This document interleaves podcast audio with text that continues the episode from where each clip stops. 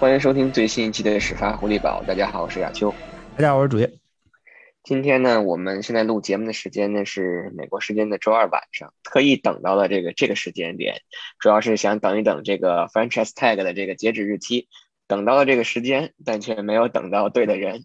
我相信，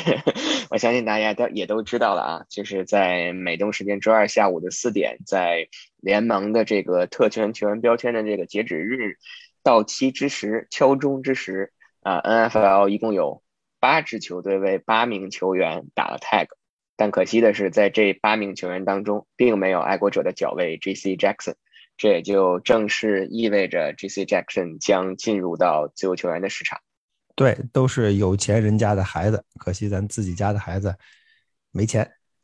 对，咱确实确实是是没钱，或者说咱们，我觉得其实咱们在上期节目当中也也聊过这个问题了。我觉得当时我比较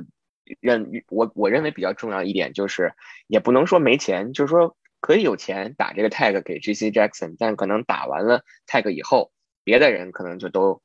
要不了了。或者说，为了一个 J J C Jackson，可能在人员名单上就会损失掉不少的球员。这个怎么说？这个 trade off，或者是这个这个平衡点，可能是我觉得球队更多的需要去考虑的一点。对，嗯，这点我同意啊，秋。就是在 J C Jackson 这这一个签约上，如果你真是给他打了 tag，如果不能把他，我其实当前几天传出那样的消息的时候，我一直认为 Patriots 可能还是会想办法给他打 tag。打完 tag 之后，然后把他 trade 掉，这个可能，嗯，在目前来看是对爱国者而言最理想的一个结果，因为啊，你你的你的你球员肯定是走了，对吧？但是同时你能够保住你自己的，能够尽最大的可能换来最大的回报，能够能够拿到一个二轮签，比如说这是最理想的，或者三轮签也比你最终拿到的补偿选秀权要好，因为补偿选秀权就算给你一个三轮，你也是很猛，也是在三轮末尾的。三轮，而不是真正的三轮，所以在这样的状况下，我觉得爱国者可能在过去的一段时间里面，仍然在，嗯，仍然在想办法把它 trade 掉。我之前在上周的微博里说了，这个时间点，爱国者提前四天把这个消息捅出来，而且捅给了 E 呃捅给了 NFL Network。实际上，这个目的我觉得可挺清晰，就是我把这个消息捅给全国性媒体，然后由全国性的媒体把这个消息报出去。这样可以更多的，或者在最后一关头再试一把，看看有没有潜在的对对 J.C. Jackson 有兴趣的球队会跟爱国者联系，再再再讨论再讨论一下，到底会不会有没有想法把 J.C. 弄过去。但是我们现在今天截止日期已过，呃，在 Tag 的名单上没有 J.C. Jackson，说明爱国者的这个如意算盘算是算是没打成，算是失败了。那目前。目前对爱国者来说只有一条路，或者说对 J.C. Jackson 来说，这个前途前景以及前景钱的钱的钱，对吧？这个 money 这个词儿前景已非常清楚了，他将试水自由市场，他会到自由市场里啊寻求一份大合同。而爱国者在 J.C. 的这块，实际上我们的我们的缘分已尽，我们希望他能明年能他的下留情是吧？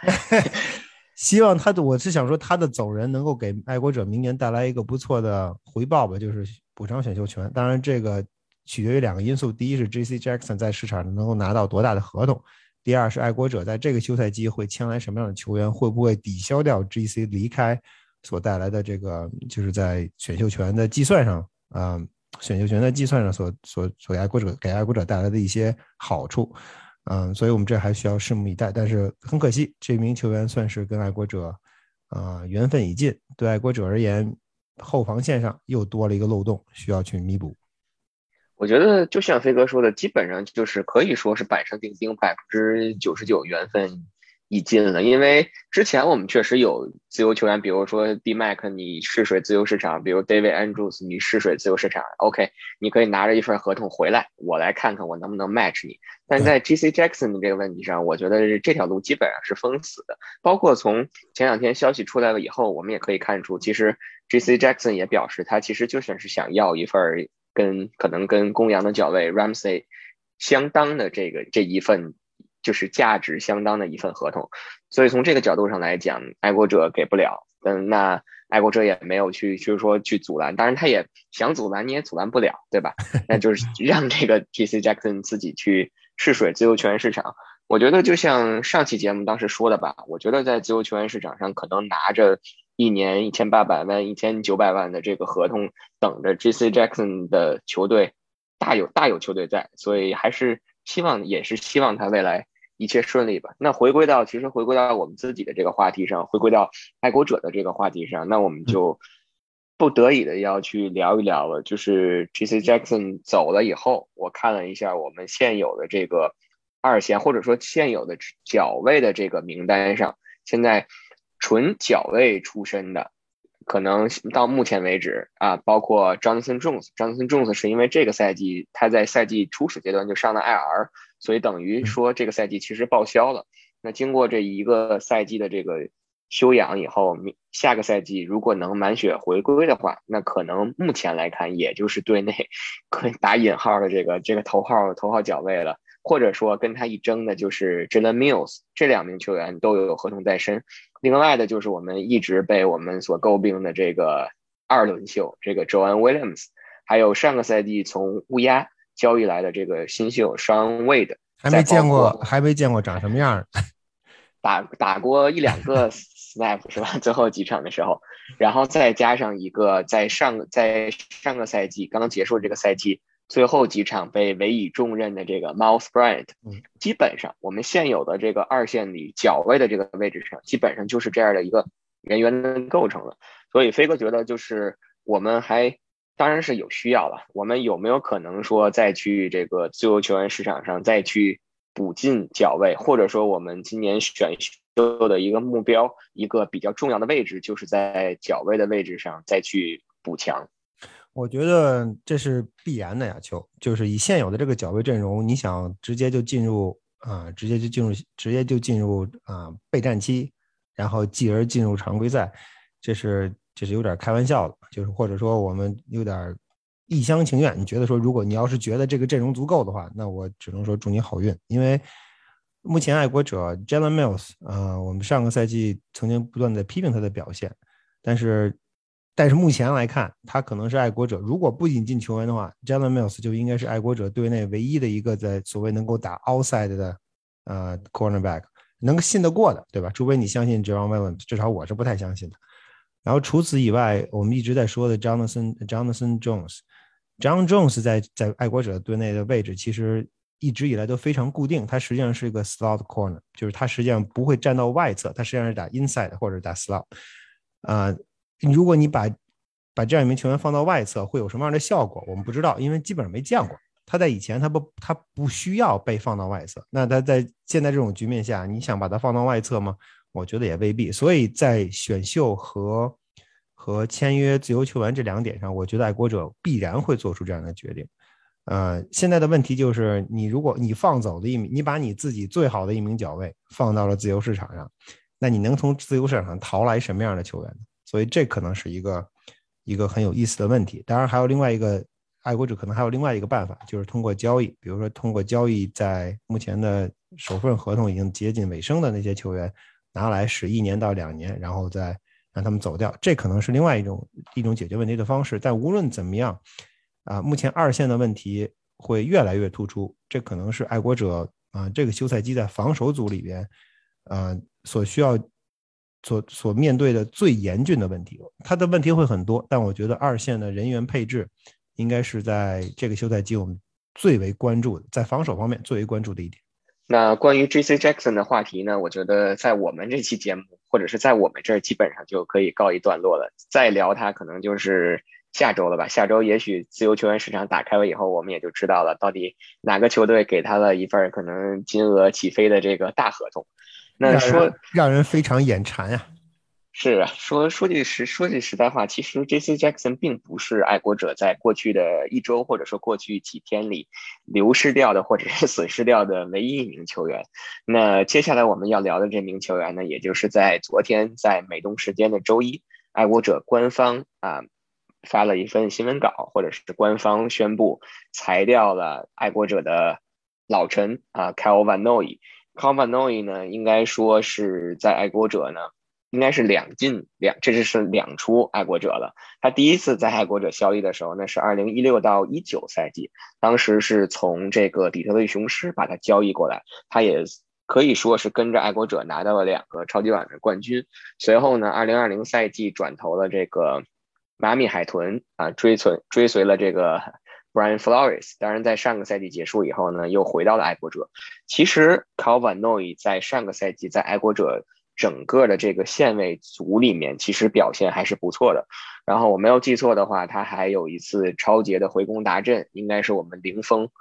呃，猎鹰的那场比赛，对，同时呢，他其实在这个，其实他的表现在休赛期，应该不是休赛期，我说错了，就是在这个 by week 之前，还是一直表现的不错的。但是跟着球队一样，对这句话可以用在大多数球队上。对，跟着这个球队在 bye week 以后就集体的断电了。所以呢，其实爱国者其实就像昨天飞哥在微博里发的一样，他。裁掉 c a l v a n o 是一个针对性非常非常强的这样的一个举动，就是为了节省这个薪金空间。那我们就让飞哥来给我们大概讲一下他整个材料 c a l v a n o 的这这个逻辑。对呀，就嗯，首先首先你刚才说的特别对，我特别同意。其实啊，我觉得如果看如果看 vanoy 在上个赛季的表现的话，他实际上在我认为他是爱国者真正的线位当中表现的。呃，如果不是最为出色的球员，那至少是最为是至至少是比较出色的球员之一。他在比赛场上实际上，除了第一场我印象特别深，跟海豚的比赛有点提不起精神来以外，在后面的比赛当中，我不记得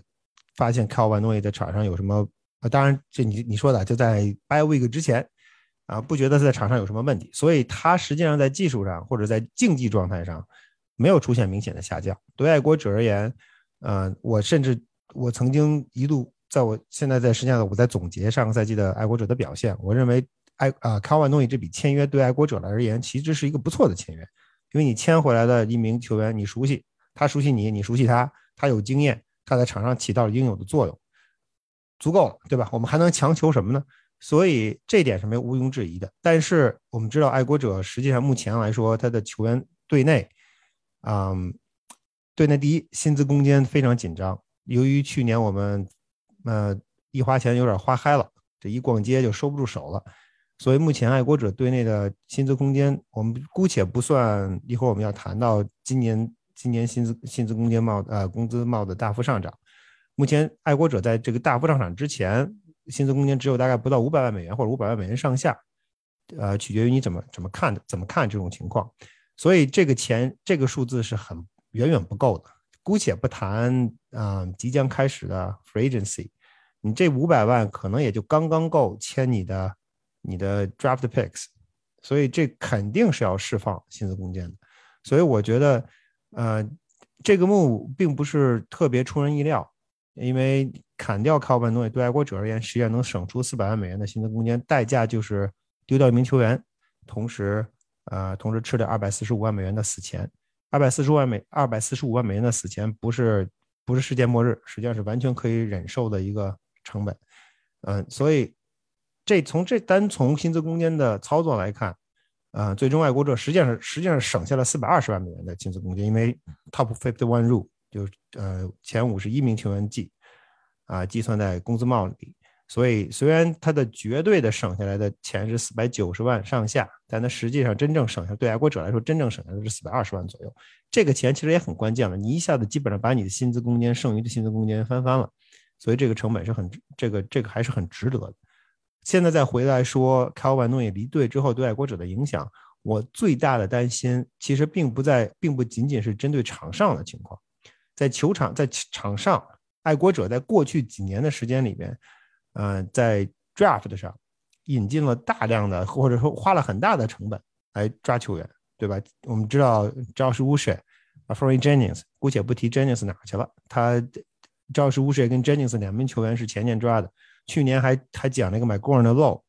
啊，还包括在以前的呃 Winovich，在这些这些年轻的线位，爱国者不断的在花在在在选秀的在选秀的过程当中，在线位这个位置上加大投入，啊，实事求是的说，他们到现在没有听到、没有看到结果，没有开花，也没有结果，因为这些球员基本都被雪藏了，这是让我们其实有点不解的一个方面。尤其去年，啊，前年是因为大部分球员没人了，对吧 c a l v i n Way 走了，啊，Collins 也不在，Hightower 啊回家养病去，回台回家躲病去了。实际上场上没有人，赵氏乌是有点就是哎，突然间突然间看见他了，然后 John b e n d l y 在场上，年轻球员得到了一定的展现自己的机会。但是上个赛季由于这些大佬的回归，这场上这些年轻球员一下子彻底没影，直到赛季的后半段，在到好几赛季的后半段，到了季后赛，我们都见不到这些年轻球员的身影。嗯，如果仅仅是因为伤病，那我觉得恐怕未必。嗯，比如说 Perkins，我们在电梯里见过好几次，就是去年爱国者的二轮秀，我们见过他好几次，并不觉得他有什么伤病。他实际上在场上也一直在参加训练，只是不断的被 healthy scratch，healthy scratch。所以我个人认为，爱国者在这个赛季其实应该试验一下。试试自己年轻球员到底是什么水平，我们外人不知道，我们只在训练场上见过。但是我们训练场上见过的东西，那仅仅仅仅是在训练场上的效果。他们真正到场上是什么样子，实际上教练心中是应该有数的。他既然开始，Belichick 意识到，说我需要让我的线位的速度变快，我需要让我的速线位变得年轻，而不仅仅是靠经验，所以他可能从 Calvin Noy 入手，我是开刀，这个是我。在我看来是一个正确的决定。我担心的一点就是爱国者线位在场上的经验，因为你需要在中间或者在需要打 coverage linebacker 在这些位置上需要有一定的经验，或者需要需要有人明白你明白这个这个 play 或者这个防守组的概念或者职责是什么。呃，目前来看，所有的所有的老家伙们目前都处在无待业状态。啊 c a l v i n Noy 现在已经走了，现在实际上他也处在待业状态。Jimmy Collins 啊，Hightower 啊，John Bentley 全部都是在待业状态。那你这个线位这个问题怎么解决？呃，虽然我们说这个 m a j u d a n 带 m a j u d a n m a j u d a n 实际上是 outside linebacker，他实际上是在外边，你需要在中间有人。大家记，大家可以发现，头脑脑头盔后边带带绿点的人很少会是在 outside，你都会是在中间。那谁谁能够在场上起到？组织者的作用，谁能够在场上起到，就是在场上所谓的这个 on-field coach 的这角色，这是我目前比较担忧的。因为如果你就算要来一名通过 free agency、通过 trade 弄来一名有经验的 linebacker，他是他是在场上有经验，但他是不是在爱国者系统内有经验，这个实际上是一个很大的问号。所以，啊，从年轻化角度出发，从速提高速度角度出发，我觉得这个目是对的，同时也创造了薪资空间。但是对于爱国者队内的经验和和呃对爱国者战术熟从爱对爱国者战术熟悉的角度出发，我觉得是实际上是有一个隐患。对我非常同意飞哥说的这点，就是其实我们需要一些年轻的血液，需要线位上的这个速度，这个是一个势在必行的一个改变。这个也是我们在过去一到两个赛季吧，我们其实不光从爱国者身上，我们在。其他的球队身上，我们也能看到整个 NFL 现在在线位位置上的这样一个趋势。可能一个大概既有速度，但是体重又可能在两百五十磅左右的这样一个线位，可能是在整个 NFL 或者是在防守组非常非常流行的一种趋势。嗯，很简单的一个道理，比如说我们去看去看海盗的这个线位 David，然后或者是包括比尔这边啊 Milano。这我们都可以明确的发现，现在是这样的一个趋势。但从爱国者的角度，可能除了 Jimmy Collins 的速度相对来说比较快以外，其他 Calvin Noy、包括 Hightower，甚至包括 Bentley 这三个人，其实都是呃不能，我不想用非常慢这个词儿来去形容他们，但是相对来说是很难去去跟住这个对手的。所以从这样的一个角度去出发，对于整个线位位置的一个换血是非常重要的。但是就是回到刚才。飞哥刚才说的那个问题，换血势在必行，但问题是，如果你一下把这些老将全部拿下的话，可能就会存在着一个如何去衔接、如何去过渡，或者是如何在防守的，尤其是在比赛当中能够去统一的去协调整个防守组的这样一个问题。那我们去看一下现在现现在有爱国者所有的这些线位的位置上，那在。最大牌的球星可能就是 Matt Judon 了，但是飞哥刚才说的很对，他是一个 outside linebacker。那其实我们攒了不少的这个年轻的血液，可能已经不年轻的 Chase Winovich，然后两年前抓的 Josh w u s h e 和 a f r e d Jennings，去年抓的这个 Ronnie Perkins，我们其实一直觉得他从身材的角度来讲是一个比较称职或者是比较合格的这样一个线位，但是具体怎么样没见过。说实话，我们去年去训练营都没太见着这个 Ronnie Perkins 的表现，我们只见了 Alfred Jennings 一直在场边蹬自行车，就就蹬没了，自己把自己给蹬没了。所以其实从呃往前看的这个角度，我们还是希望能在下个赛季看到爱国者这些所谓的年轻的线位们能够站出来，能够究竟看看他们有几把刷子，能不能起到一个呃成。不能说已经不是承上启下了，就是直接能够起到一个很好的这样一个过过渡，或者是一下子站出来挑大梁的这样一个重任。其实还有一个线位，咱们一直忘了说，就是去年在休赛期或者说在训练营表现很出色的那个麦克米兰。其实他当时对吧？其实当当时咱们看了训练营，都觉得他是整个在爱国者训练营当中可以说表现最好的一个线位，而且他打的就是 inside linebacker，而且他当时。在场上那种热情啊，包括说还经常会跟队友起一些争执，包括跟自己队友、跟对手。但是很可惜的是，他因为伤，直接就就报销了，伤 IR。那这个赛季开始前，所以希望他能回来。嗯，对，这个赛季他会回来，而且我刚才特意查一下，他还有合同在身，所以看看他大伤出狱以后，能不能给这个线位的这个整个的线位组提供一些帮助。对啊，所以爱国者呀，就刚才你说的，就是爱国者在线位上人很多，啊，资源貌似或者这个储备似乎很多，但到底真的能不能使，咱们就得是骡子是马，只能拉出来溜溜。对，那说完了这个第一个被裁的这个 Calvin No 样，其实不免我们就会联想到，或者说引发到下一个话题，就是。在现有的这个阵容当中，因为我们都知道，首先我们可以先补充一则新闻，就是就刚才飞哥也提到了，昨天联盟正式确定了2022赛季这个各支球队的这个工资帽。那工资帽呢，被定在了208.2 million，也就对应着大概是两亿零八百二十万。这个相比较于上个赛季，其实有了大概两千五百七十万的一个增长。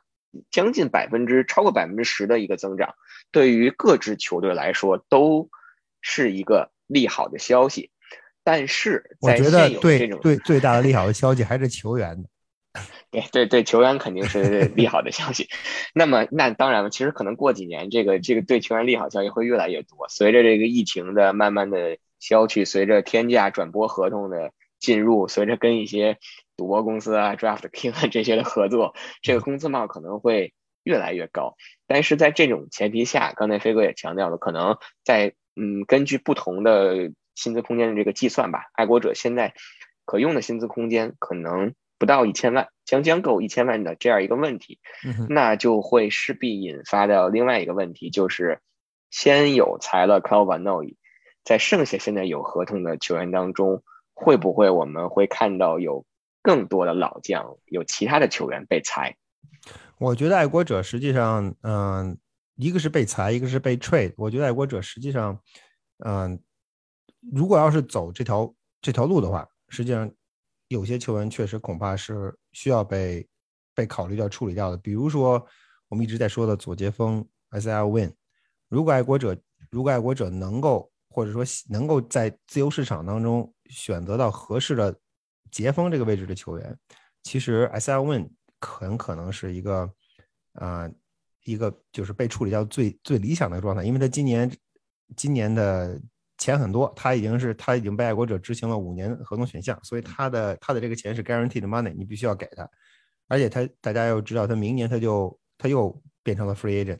所以在这个节点，这个 Belichick 一直信信奉的就是宁可早一年，绝不晚一年，对吧？如果你觉得他现在可能还有一定的 trade value，我觉得就应该把它把它处理掉。然后同时，我记得 Shark Mason 应该是也也的，这合同也是基本上就是他的那个 cap hit 其实也很高。我觉得对于爱国者而言，如果你要想进一步的降低降低这个合同的合同的年限，或者说降低合同这些大合同对爱国者。啊，从薪资帽的影响，那增加合同年限，其实反倒也是另外一个另外一个办法，就是除了你除了我们刚才我们一直说的 trade 或者 cut 或者或者怎么样，其实做 extension，甚至哪怕你加一些 word years，这是 NFL 一一贯的做法，你可以加 word years，都 word years 都可以降低这些球员对爱国者本年薪资空间的影响。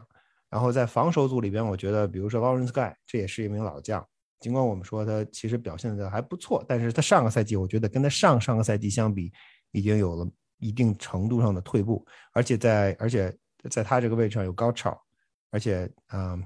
巴莫慢慢的也也成长起来，所以尤其在爱国者逐渐的这个阵型 shift 到了就变成了三四以三四为主的时候，很可能 Lawrence Guy 在队内的作用可能就不用没有那么重要。所以这些因素综合在一起，爱国者其实可以有很多机会来进行人员上的调整，来释放更多的薪资空间，能够帮助他们在自由市场当中可能选择自己理想的或者中意的球员。但是有一条亚球，啊，我们刚才说了，说今年，啊。今年这工资帽，新的工资帽超过了两亿美元，听上去有很多钱，但是并不意味着爱国者或者说任何 NFL 球队就会把这笔钱通通都花出去，啊，因为工资帽是一方面，但是这些这些球队 并不是印钱的，他们不是美联储，他们不负责发钞票。对于他们，对于尤其对于 Patriots 而言，对于啊 Bob Kraft 而言，他在上个赛季刚刚扔出了一接近一亿美元来签球员。他这个赛季是否还从老板而言，他是否还有这样的魄力，或者有这样的心气儿，继续去往外扔钱，继续去签球员，这是另外一个需要考虑的事情。因为，呃，大家当我们在看这些数字的，总觉得哎呀，这五百万美元太便宜了。但他从球队而言，五百万美元也是真金白银，尤其在你上个赛季花了那么多钱的情况下，尤其在经济形势或者说，嗯。整个世界的局势都不是很稳定的情况下，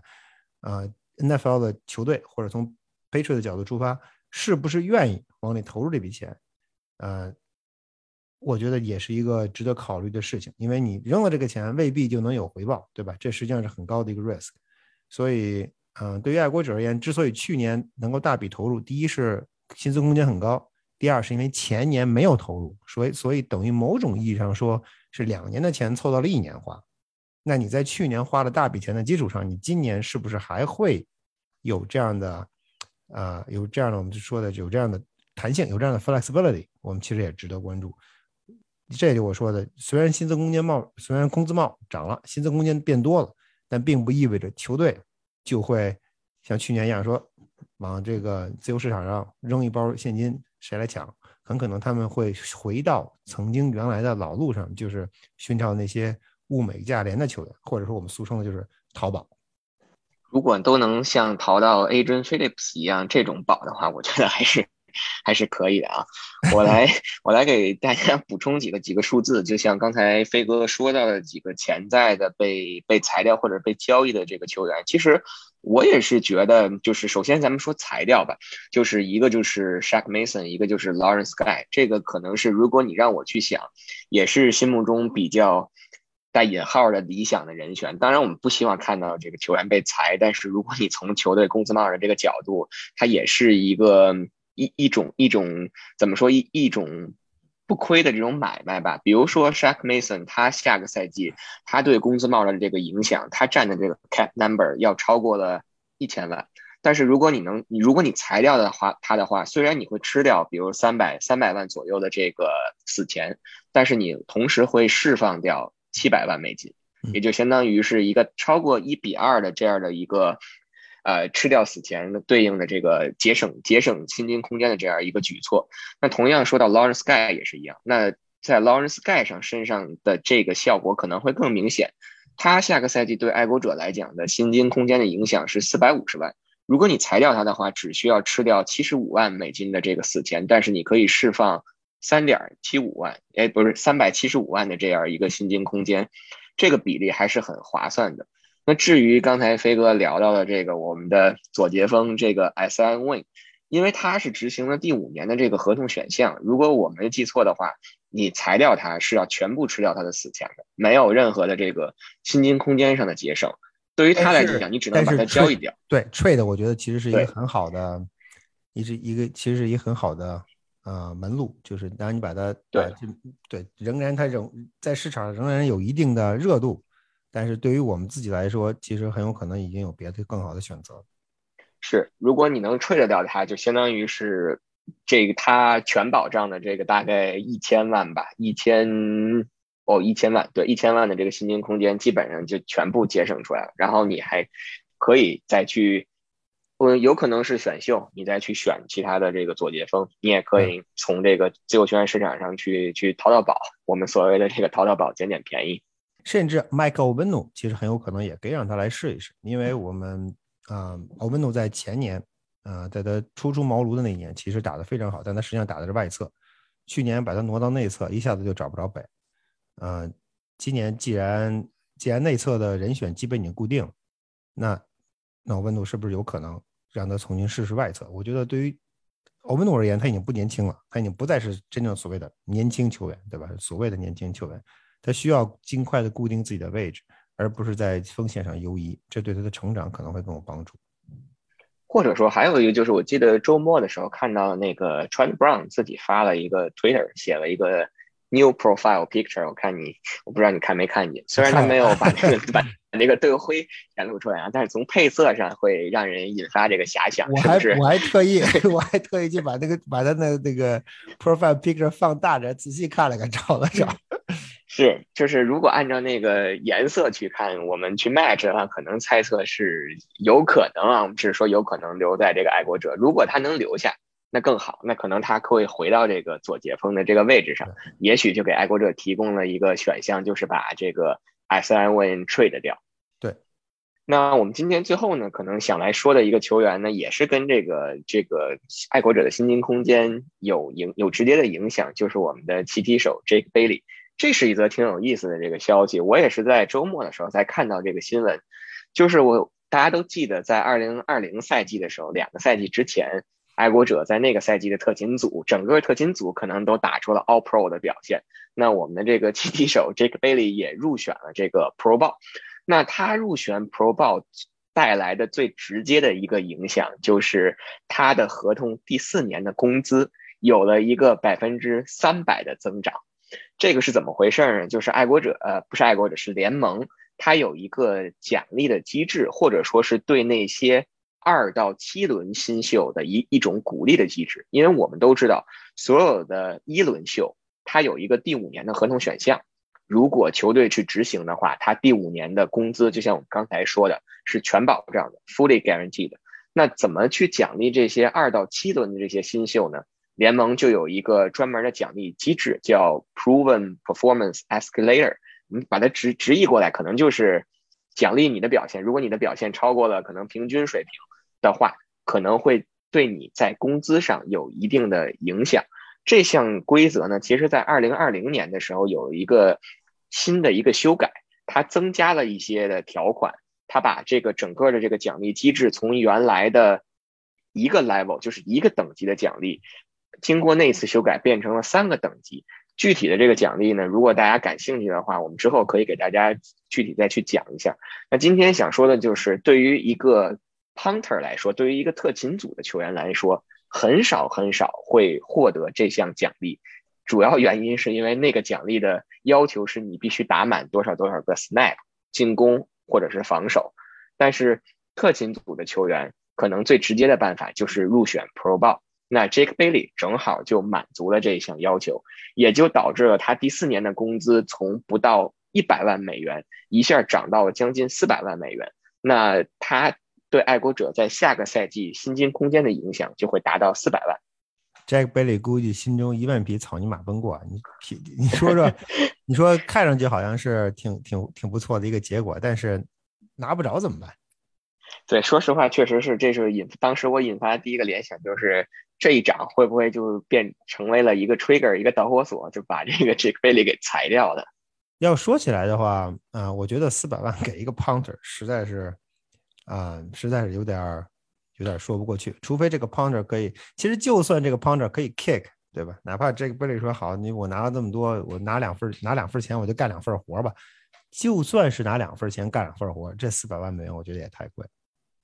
对，说实话，确实是这样。尤其是这个贝利还是一个一个右脚将。我们之前最早如果往前看，这个到这个 Allen 的时候，那是一个左脚。然后再加上巧很巧的就是在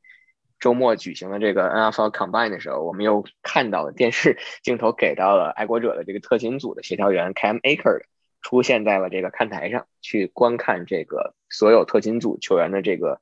体测也好，或者说是这个在场上的这种表现也好，再加上正好今年有一个新秀，一脚这个也是一个左脚将，一脚八十码，大概净踢净气踢码数达到八十码的这样一个球员，也是。吸引到了各支，我相信吸引到各支 NFL 球队的这样一个关注，所以在这样的一个时间点，我们也不知道，可能对于 Jake Bailey 来讲，这是一个很好的一个奖励，但是可能对于他在爱国者的生涯或者是未来来讲，并不是一件特别好的事情。是，而且我觉得，嗯，对于佩对于